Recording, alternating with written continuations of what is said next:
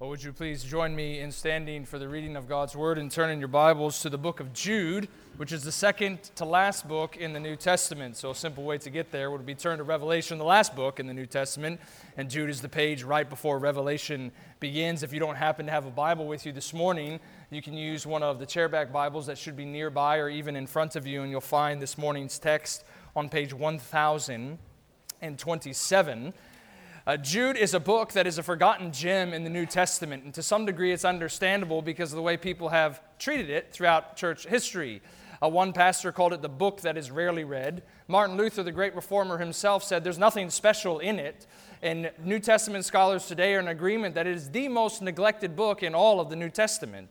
But what we want to do over the next three weeks as we look at these 25 verses in the book of Jude is help us realize why we should read it why it has a lot of special truth in it, and why we dare not neglect it because of its richness uh, towards us. And so this morning, we're just going to look at the first four verses of Jude. And so let me get us going by reading our text and, then praying for our time, and we will begin our studies. So let us hear now as God speaks to us uh, through his word. Jude, a servant of Jesus Christ and brother of James, to those who are called beloved in God the Father, and kept for Jesus Christ. May mercy, peace, and love be multiplied to you. Beloved, although I was very eager to write to you about our common salvation, I found it necessary to write appealing to you to contend for the faith that was once for all delivered to the saints. For certain people have crept in unnoticed who long ago were designated for this condemnation, ungodly people who pervert the grace of our God into sensuality and deny our only Master and Lord, Jesus Christ. Now, Redeemer Church, what do we know about God's Word? It withers and the flowers fall, but the Word of the Lord stands forever. Let's pray together. Father, we thank you that your truth sanctifies us. We thank you that your Word brings us life. So we pray that you would open our eyes that you would open our minds, that you would open our hearts this morning, that we might receive by the Spirit everything that this word has to say to us. Give us eagerness to repent.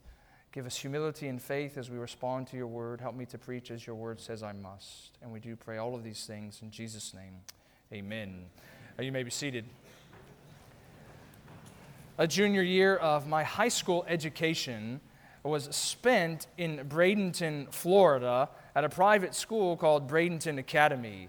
It was an institution that was created to cater to aspiring athletes. And what that meant was we went to school from 8 in the morning till noon. So, four hours a day, five days a week. And then we went back to our lodgings and had lunch, and then we trained in our respective sport pretty much all afternoon long.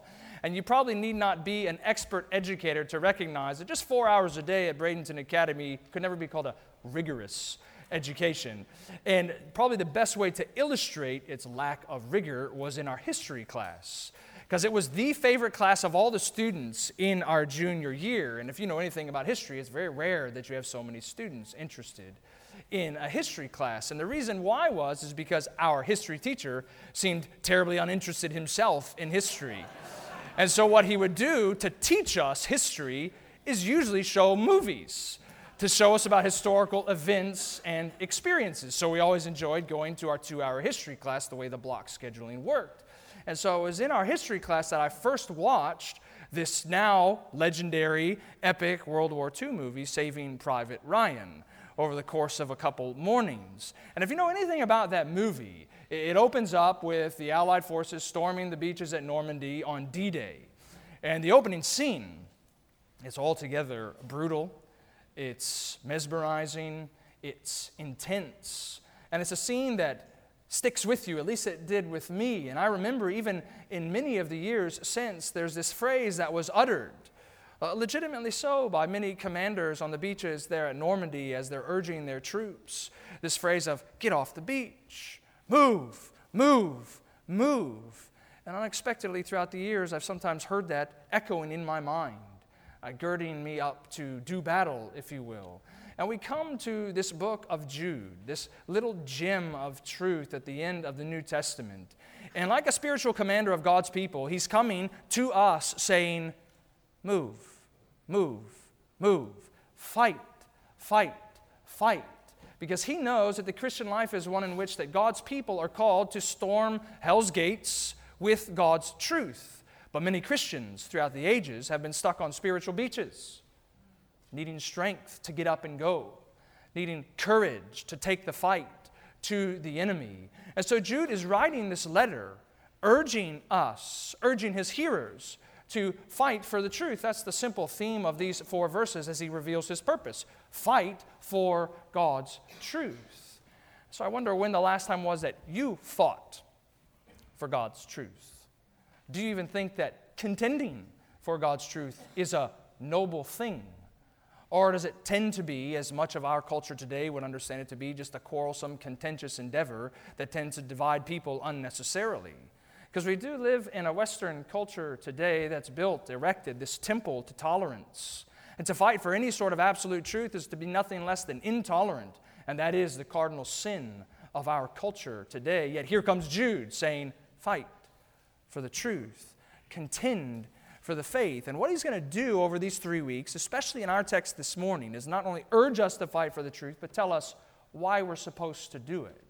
And so, what we find in these four verses is truth about our author, his audience, and his aim. And what I want then to walk through in our four verses is just three simple th- truths about God's people who God's people are, what God's people need, and how God's people live, according to Jude. So, first, who God's people are. Look at how verse 1 begins. Uh, we find out that the one writing is Jude, a servant of Jesus Christ and brother of James. So, kids, what you want to know about Jude is his name in Greek is actually Judas.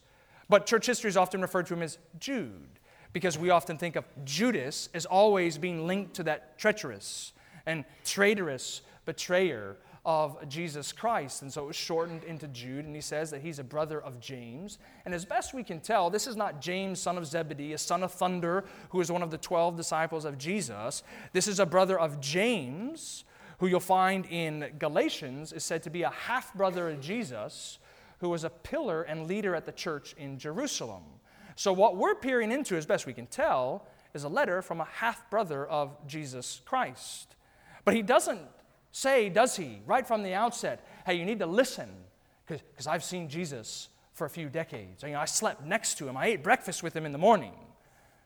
He simply says, doesn't he, that I'm a servant of Jesus Christ which is the favorite title of the apostolic writers referring to their work. They are bondservants, bondslaves of Jesus Christ. And kids, what you want to think about, even always when you read this at the beginning of epistles in the New Testament, is that it reminds us, as you might be growing up and thinking about what you're going to do when you become older or what kind of job you want to pursue, that the Bible tells us true greatness is found in service for Jesus Christ. Much of our day extols leadership, extols influencers. The Bible is after servants. It's the servant hearted that gets God's smiles. It's the servant minded that Christ delights to use. It's the servant souls that the Spirit empowers. And here is Jude saying, I am a servant of Jesus Christ, a servant who simply does the Master's bidding, a servant who simply reveals the Master's truth, a servant who simply exhorts God's people. So that's the author. But what about his audience? What about those who are going to read this book? Well, you'll see in the end of verse 1, he gives us three truths about who God's people are. First, he says, they are chosen. Because he says, to those who are called. Uh, the word is more certain than just this kind of mere invitation. It speaks of selection. It speaks of a summons. Maybe a way to illustrate is if you happen to be a baseball fan, it seems like inevitably, sometimes towards the end of the game, maybe a manager in the dugout or a bench coach in the dugout picks up the phone in the dugout and makes a call to the bullpen. Says, hey, we need to get so and so reliever up to warm up. Uh, the point is, is that's not just an invitation to the reliever. Hey, if you want to, if you're in the mood right now, hey, can you get up and start warming up your arm because we may need you to come in soon? No, it's a call that commands him, get up. And in the same way, the call in Jesus Christ is a sovereign call and command come to me. Not because of anything we've done, not because of anything we are doing or anything we will do. We read it earlier, didn't we, from 2 Timothy chapter 1, verse 9.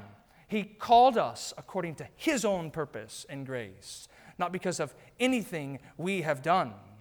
God's people are chosen. Secondly, they are loved, because the verse tells us that they're also beloved in God the Father.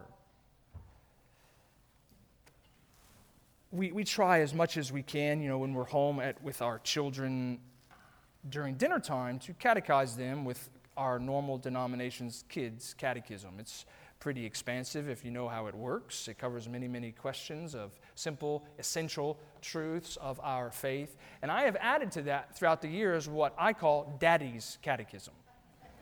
Daddy's Catechism has one question. Daddy's Catechism has a one word answer. Daddy's Catechism can be answered from when they can learn to talk. Daddy's Catechism is a one that tends to come almost every night when they're younger, when they're going to bed. And it simply says this Who loves you? Daddy. Because from the earliest age, I want them to know Daddy loves you. And there's a sense in which in the Christian life, so often we struggle to recognize we are beloved in God the Father. You might be in a place where you're struggling in your spiritual life today, feeling that God has forgotten you. The weariness of life has so beaten you down that you wonder if anyone is actually for you.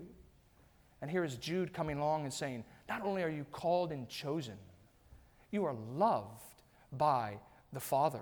Not because of anything you've done, but because He has loved you from eternity past. God's people are chosen, God's people are loved. They're also preserved. You see how verse 1 ends? They're kept for Jesus Christ. And if you wanted to underline this word kept, it's one of Jude's favorite words. Because here he tells us right at the greeting that we are kept for Jesus Christ. Now, flip ahead to verse 21 towards the end of the letter, Lord willing, we'll get here in two weeks' time, he commands his audience to keep themselves in the love of God. And then verse 24, it comes back, doesn't it? In the doxology, now to him who is able to keep you from stumbling. It's reminding us here from the outset that God's grace is active in the life of God's people. He will keep you. So, therefore, keep yourself in the love of God, but never forget He's able to keep you until the very end. This is who God's people are. They are called, they are loved, they are kept. If you are a Christian here today, this is how you became a Christian. This is how you will stay a Christian. That He has chosen you, that He loves you, that He's preserving you for the day of Jesus Christ. And if you're here this morning and you're not a Christian, what you need to recognize is Jude may be saying that all Christians are servants of Jesus Christ. But the Bible also says everyone in this world is a servant of either one or two masters the Savior or sin, the kingdom of light or the kingdom of darkness. That in your sin, Jude's going to later on reveal next week in our text that servants of sin, servants of darkness, what they deserve and what they get is eternal judgment and damnation for their repentance or lack of repentance and unbelief. And so, through his word and spirit, what we find in this little greeting is a call to you to turn from your sin and trust in Jesus Christ, knowing there's nothing you can do to earn His favor. Yet His sovereign grace means He delights to give it to those whom He wills. If you turn from your sin and trust in Jesus Christ, what you can know today, maybe for the first time, is the Father will love you and the Father will keep you unto the very end. This is who God's people are. And now in verse 2, he tells us what God's people need because he gives us this triad of spiritual fruit. Notice his prayer of verse 2 May mercy, peace, and love be multiplied to you. Now, kids, you might be thinking about things that you want to do throughout this summer. Maybe coming up a list of what you want to accomplish this summer. Maybe you can add to that list growing in mercy, peace, and love. Maybe you have someone in your life that's often asking you, Hey, how can I pray for you this week? Because I surely do hope you have at least one person that's asking you that. And maybe you're sometimes grasping for how you can have any sort of prayer request uttered other than, Hey, just give me strength amidst the busyness of my life. May mercy, peace, and love be multiplied to me because we don't have to grasp for why Jude thinks these three fruits are necessary for his readers. We can understand. It wouldn't take us long to know why Christians need to have these three fruits. But he tells us, first of all, that we need mercy in order to be a welcoming church because skip ahead to verse 22. and 23. He later on is going to command the church, have mercy on those who doubt. And then in verse 23, he says that we're to snatch them out of the fire and show mercy with fear to others. An experience of God's mercy is necessary if we're ever going to extend mercy to others. And we need peace in order to be a unifying church. Because you'll notice what he says in verse 16.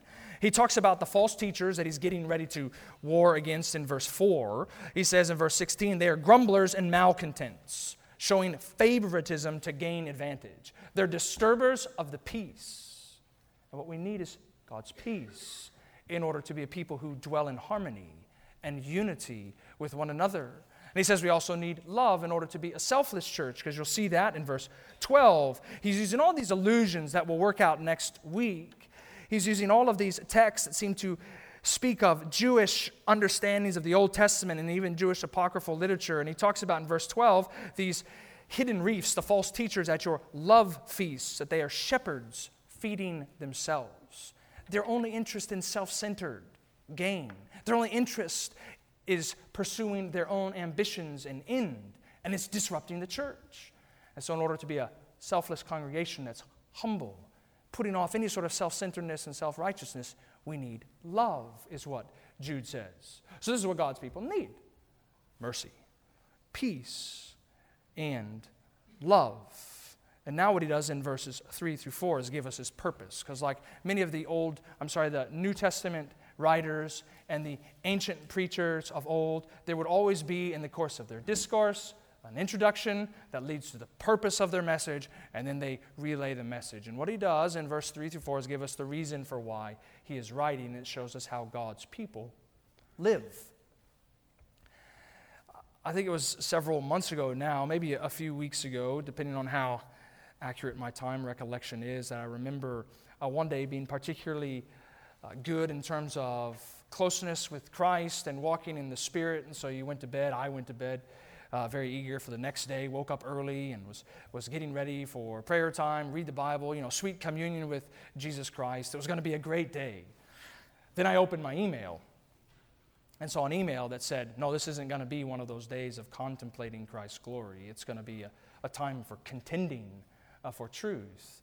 And many of you probably know what that might feel like. You wake up in the morning and it feels as though today's going to be a bright, sunny day, basking in the glory of Jesus Christ, and then life comes. And it becomes much harder. You go into the office thinking you're going to be able to get much accomplished, and all you do is have difficulty with coworkers throughout the day. Or after a good day at work, you come home and are eager to be with your family and realize that you're coming into what was a difficult day at home and you're trying to bring peace amidst the chaos. Your expectation turns out totally different.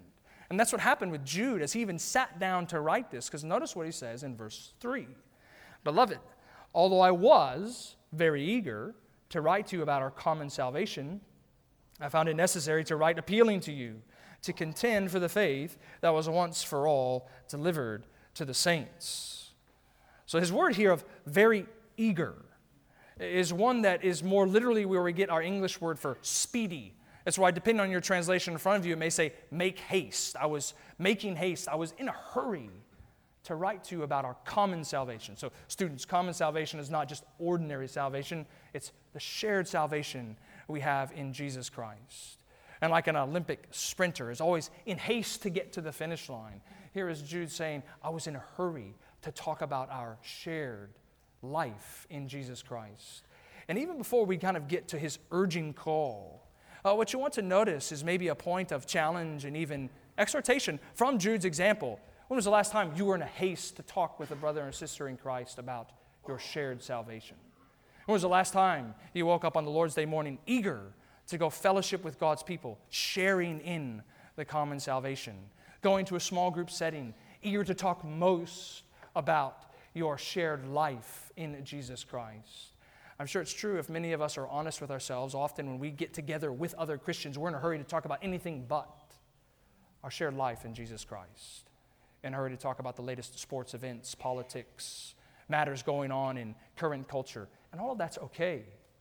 But it dare not push away our hurry and haste to talk about Jesus with other people. And so he says, instead of that, he found it necessary to write appealing to you.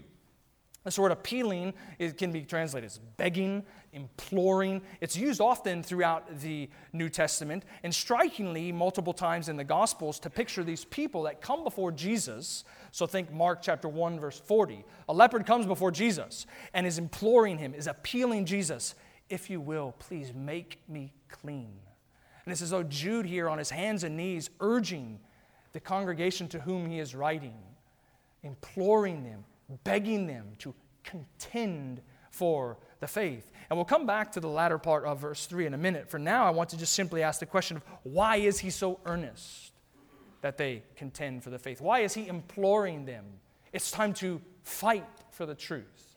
Well, look at what he says in verse 4. For certain people have crept in unnoticed. And what he's going to do in the remainder of verse 4 is give four marks of false teachers. But what you need to see first of all, maybe we'll make it a fifth mark, is they crept in unnoticed. It's the language of infiltration, it's the language of sedition, it's the language of sidling up silently like a serpent snake in order to divide, in order to bring harm to the people. And here's why you need to understand it in the course of the next few weeks in Jude. He's going to say, contend for the faith, fight for the truth inside the church. So oftentimes we think of such actions as defending it outside the church. But he's saying people have crept inside the church and it's against that falsehood inside the church that you're to contend with.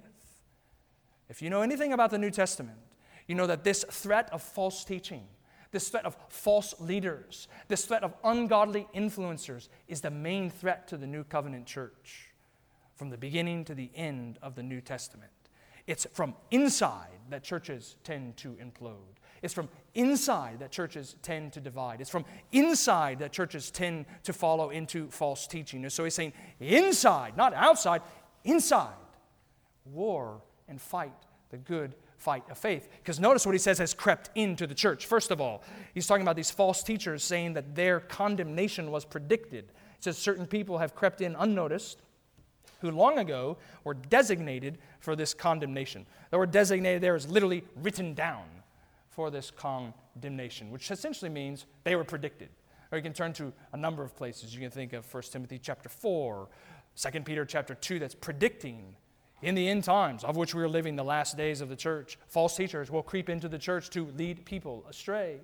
And what's not only just helpful to know is that they've been predicted, is that their condemnation is assured. Do you see that? They will lose in the end. Truth will win. Christ has the victory. Their condemnation is predicted. Number two, they have no interest in sanctification. You see the simple phrase, two words in my ESV, they are ungodly people.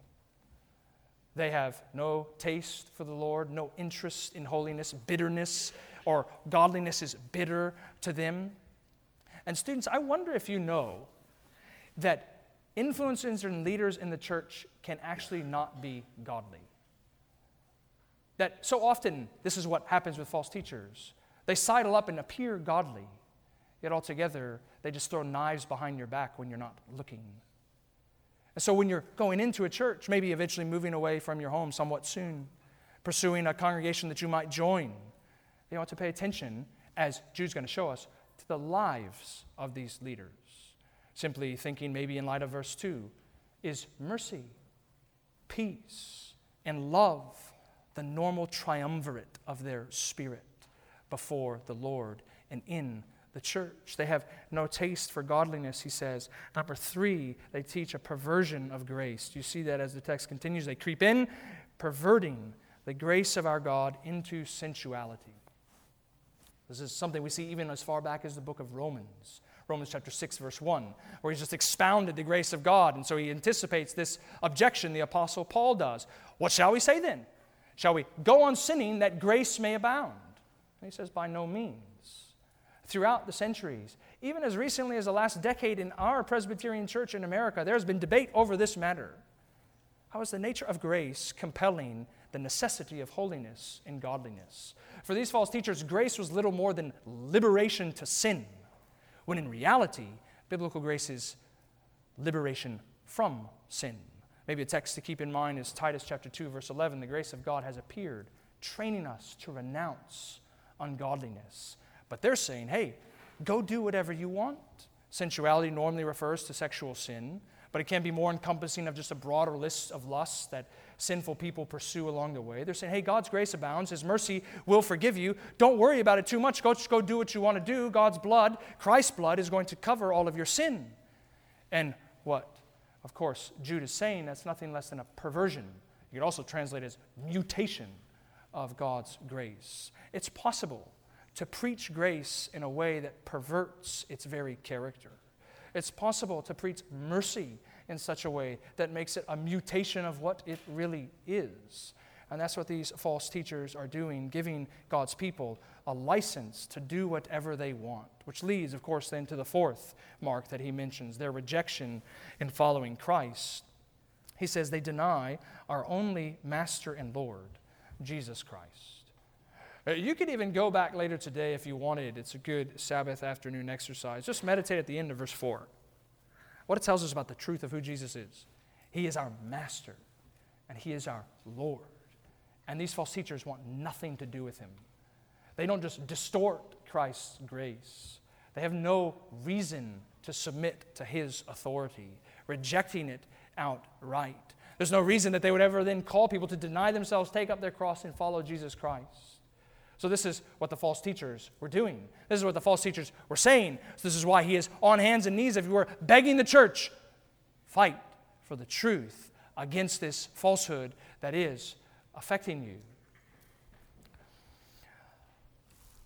Our kids have recently gotten to this 1980s animated film that some of you might remember called An American Tail.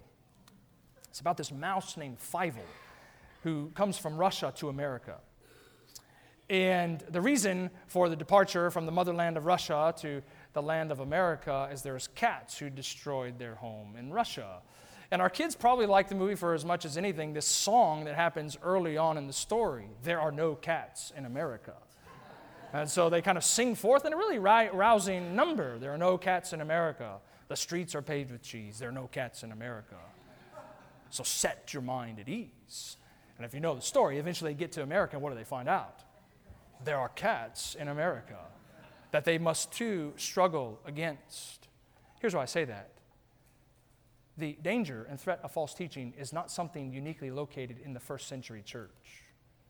It still is a threat today, a struggle that we have to fight against today in our churches. So Jude is here to say, contend for the faith once and for all, delivered to the saints, fight for God's truth. And so what I want to do as we begin to close is just pull out two simple truths from the end of verse 3. And what it tells us about a people who are fighting for God's truth, what they must have in order to fight for God's truth. Number one, they must have a growing urgency in the truth. Because notice how verse 3 continues. I found it necessary to write appealing to you to contend for the faith. Uh, that word contend, it's a military term. It pictures athletic competition. It more pointedly means agonize from. And so it pictures this idea of, of two wrestlers, kids, you can think about it, are Olympic wrestlers pulling and pushing and grappling and holding. And that kind of earnest contending, that kind of exhausting fighting is what he says is necessary to keep the truth pure and holy in God's church. There is an expected agony to gospel ministry. There is an expected difficulty to gospel ministry. This is no holiday in the park that we are fighting for in our life in Jesus Christ. It's contending. So, some of you in here this morning, I know, are thinking about and are pursuing life as a gospel minister. Maybe you and your spouse are praying through life in service of the gospel ministry. You want to know that the expectation of the New Testament for all ministers is that their ministry is going to be little more than an agonizing for Jesus Christ. Colossians chapter 1 says, Him we proclaim, warning and teaching everyone with all wisdom, that we may present everyone mature in Jesus Christ. And he says, For this I toil. It's the same word. For this I agonize in Jesus Christ. There is a nature of our life in Christ that means, yeah, we probably will often be weary. We probably will often be exhausted as we are wanting to exalt and enjoy Jesus Christ together. And I guess I'm simply trying to encourage you this morning. You should expect that. And you can sustain yourself through it as mercy, peace, and love are multiplied to you. There is an urgency required in churches who fight for the truth. So there's a growing urgency with the truth, but also there's a growing knowledge of the truth. You see how verse 3 ends. We contend for the faith that was once for all delivered to the saints. It's not we contend for our faith. It's not we contend for a faith. It's we contend for the faith.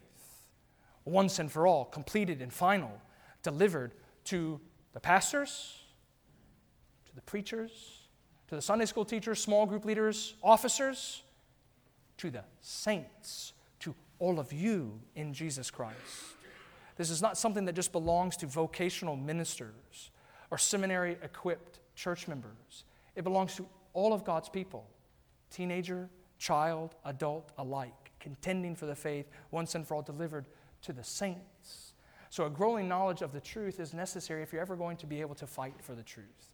And I've been in churches long enough to know that Christians, in our context, can often give you very careful and precise creedal definitions of theology, yet find it very difficult to say why they believe that biblically. Jesus Christ is our only Master and Lord. God, a very God from eternity past, became man that he might save sinners like you and me. Well, what verse will we attach that truth to? I want to consider, or urge you to consider, is there a biblical foundation underneath your understanding of the truth? Or maybe in ways you've not recognized, it's just by osmosis, which is not necessarily a bad thing, but it's not the greatest thing, that you have received this truth. Wanting to understand why you actually believe what you believe, because it's only when you begin to understand why you believe what you believe that you can actually contend for the faith once and for all delivered to the saints. So, how are we going to agonize for the faith? How are we going to increase in our knowledge of the faith? I think that's why we need to root our minds here at the very end, just back in verse 2. What is necessary for us to be strong? What is necessary for us to be equipped? Mercy, peace, and love multiplied to God's people.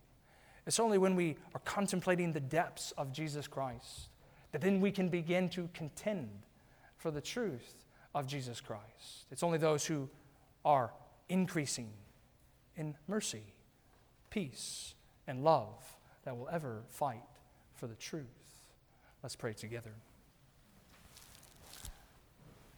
Uh, Father, we do thank you that your word is truth, that Christ is worthy of our effort, that Christ is worthy of all of our time and attention, our striving and fighting the good faith. And so we pray that you would indeed strengthen us by the Spirit and in Jesus Christ to fight the faith or the good fight of faith you have called us to in Christ Jesus, that we would indeed take hold of the eternal life that has been offered to us and granted to us in Jesus Christ. And in so doing, we might be renewed in strength to labor and to minister for the cause of Christ in our midst, that we would grow in love and unity and peace, happiness and holiness before you. We pray all of these things in Jesus' name. Amen.